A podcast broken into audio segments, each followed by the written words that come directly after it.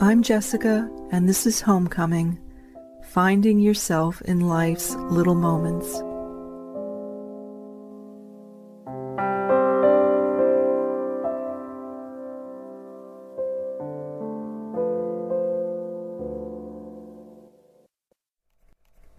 Hi, dear listener. So it is a quiet night here in Sydney, Australia.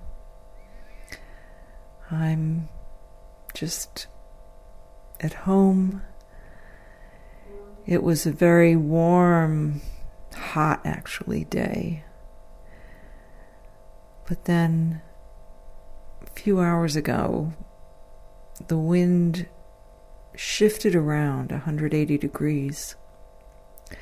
And instead of coming from the north, it moved to the south and began to blow a gale. It is what is known as a southerly change, and in that change of wind direction, the temperature can drop something like 30 degrees Fahrenheit inside of something like 10 minutes. And I first experienced that kind of dramatic change in weather when I came to this country initially, which was in 1983. I came to Australia just a few months after graduating from college. Had an opportunity to come here and live in Melbourne and it was there that I actually began teaching music and photography and beginning a relationship with this amazing country. So, since that time, I've come and gone a lot. And now I'm living permanently here, having moved a couple of years ago, you know.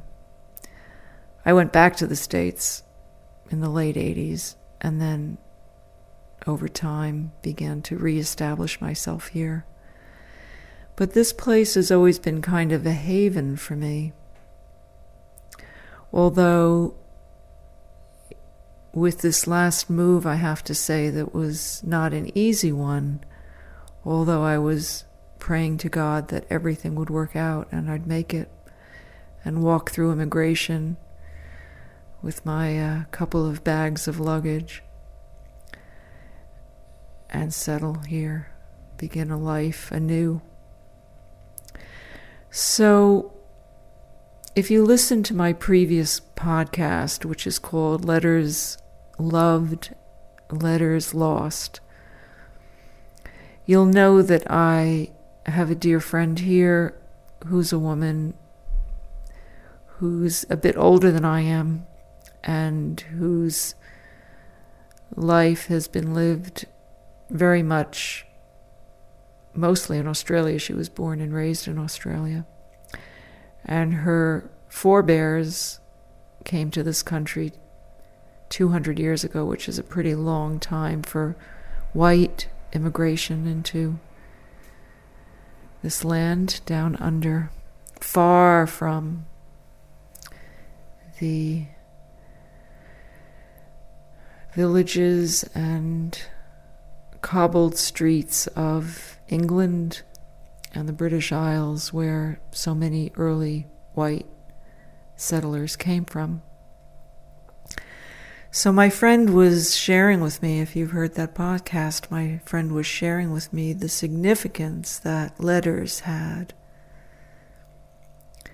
to the people who made their way by boat, ship, over the oceans here, more often than not, never to return to their homeland. And as part of that conversation, she shared a quote from a poem that was written in the 19th century, the 1800s,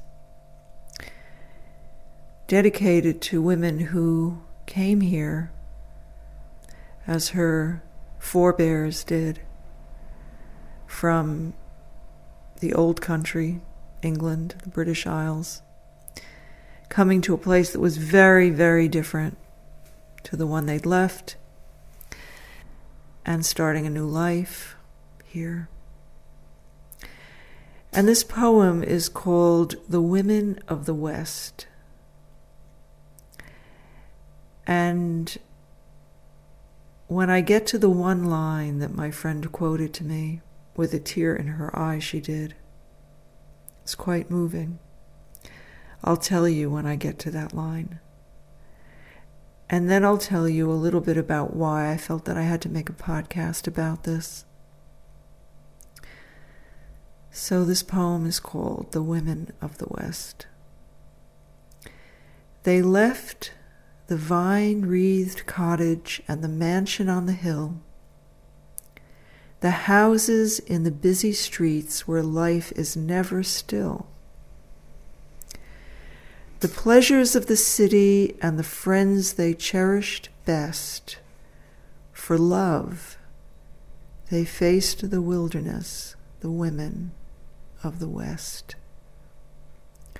The roar and rush and fever of the city died away, and the old time joys and faces, they were gone for many a day. In their place, the lurching coach wheel or the creaking bullock chains, or the everlasting sameness of the never ending plains in the slab built, zinc roofed homestead of some lately taken run, in the tent beside the bankment of a railway just begun, in the huts on new selections, in the camps of men's unrest. On the frontiers of the nation live the women of the West. So he's talking about, dear listener, you see, the women who made their way here by boat from usually the British Isles and then moved inland into the outback of Australia, usually with the men whom they were accompanying for love. they went into places that were so far removed in every manner from what they'd left behind. So he continues The red sun robs their beauty, and in weariness and pain, the slow years steal the nameless grace that never comes again. And there are hours men cannot soothe, and words men cannot say. The nearest woman's face may be a hundred miles away. And that, dear listener, is the line that my dear friend quoted to me when she mentioned this poem a poem that was very that's very beloved to her. It's this line. There are hours men cannot soothe and words men cannot say. The nearest woman's face may be a hundred miles away. The wide bush holds the secrets of their longings and desires. When the white stars in reverence light their holy altar fires, and silence like the touch of God sinks deep into the breast. Perchance He hears and understands the women of the West. For them no trumpet sounds the call, no poet plies his arts. They only hear the beating of their gallant, loving hearts. But they've sung with silent lives the songs all songs above, the holiness of sacrifice, the dignity of love.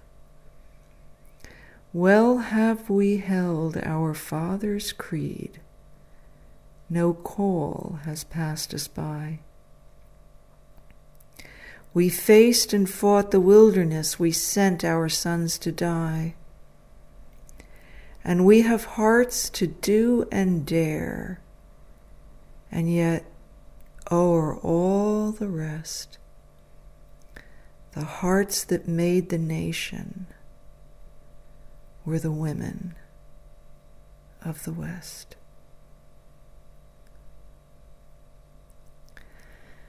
So, dear listener, this poem written more than a hundred years ago, much more than a hundred years ago, about the women who came here to Australia at the time when the wilderness for them was the outback, often parched, lonely, expansive, desolate, strange for these women who came. I went and I researched this poem, you see, and I discovered that it was written not by a woman, it was written by a man. It was written by a man who says at the end of this poem, as a man, we have held our Father's creed. No call has passed us by. We faced and fought the wilderness. We sent our sons to die. And we have hearts to do and dare, and yet are all the rest, he says, as a man he says of men. He speaks of men. And yet, he says, but the hearts that made the nation were the women of the West. So, dear listener, this is really very striking to me. The line that my dear friend quoted to me really one would expect, in fact, all of these lines, one would expect to be written by a woman. And there are hours men cannot soothe and words men cannot say. The nearest woman's face may be a hundred miles away. For a man to write that, dear listener, now in 2020, let alone in 1880 or 1870 or 1890. A time when women couldn't vote, couldn't hold property, couldn't have bank accounts were often the subject of abuse. They still often are.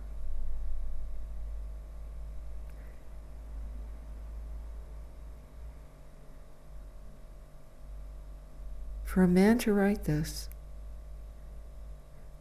is a, a kind of revelation for me. Because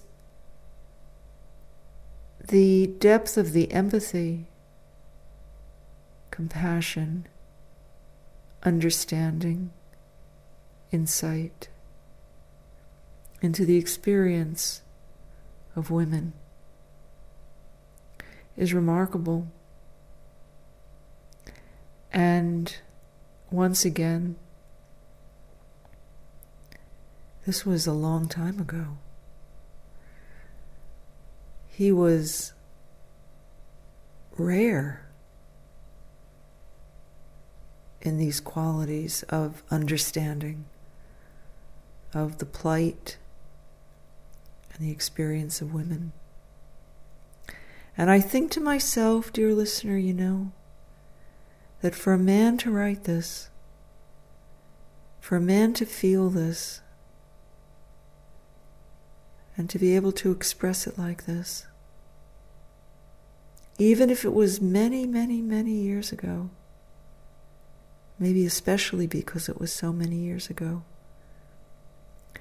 it feels to me like it kind of evokes a sense of what real life, real human life, real human relationship between men and women really could be, can be, for this kind of depth, sensitivity, and really, when you boil it down, of love. He says, Of men we have hearts to do and dare, and yet o'er all the rest, the hearts that made the nation, this nation, Australia, were the women of the West. And of course, he's talking about, you know, the white settlers who came here. There's no question that there are many dimensions of suffering that have occurred in the incursions of white settlement into Australia. But for now, I focus really just on this because the plight of women in this country let alone so many other places in the world. The sense of isolation and unease and suffering has been so great over time that to read a man's words, a man who clearly felt this kind of depth of love and appreciation for women is a really beautiful thing. It's a really beautiful thing. So I wanted to share that with you, dear listener, because for me this holds a kind of key to our future comes from back in the past. But all the more reason why it's striking to me. And all the more reason why I feel that it carries with it a kind of promise or sense of possibility. That men can feel for women this kind of thing, what's expressed here.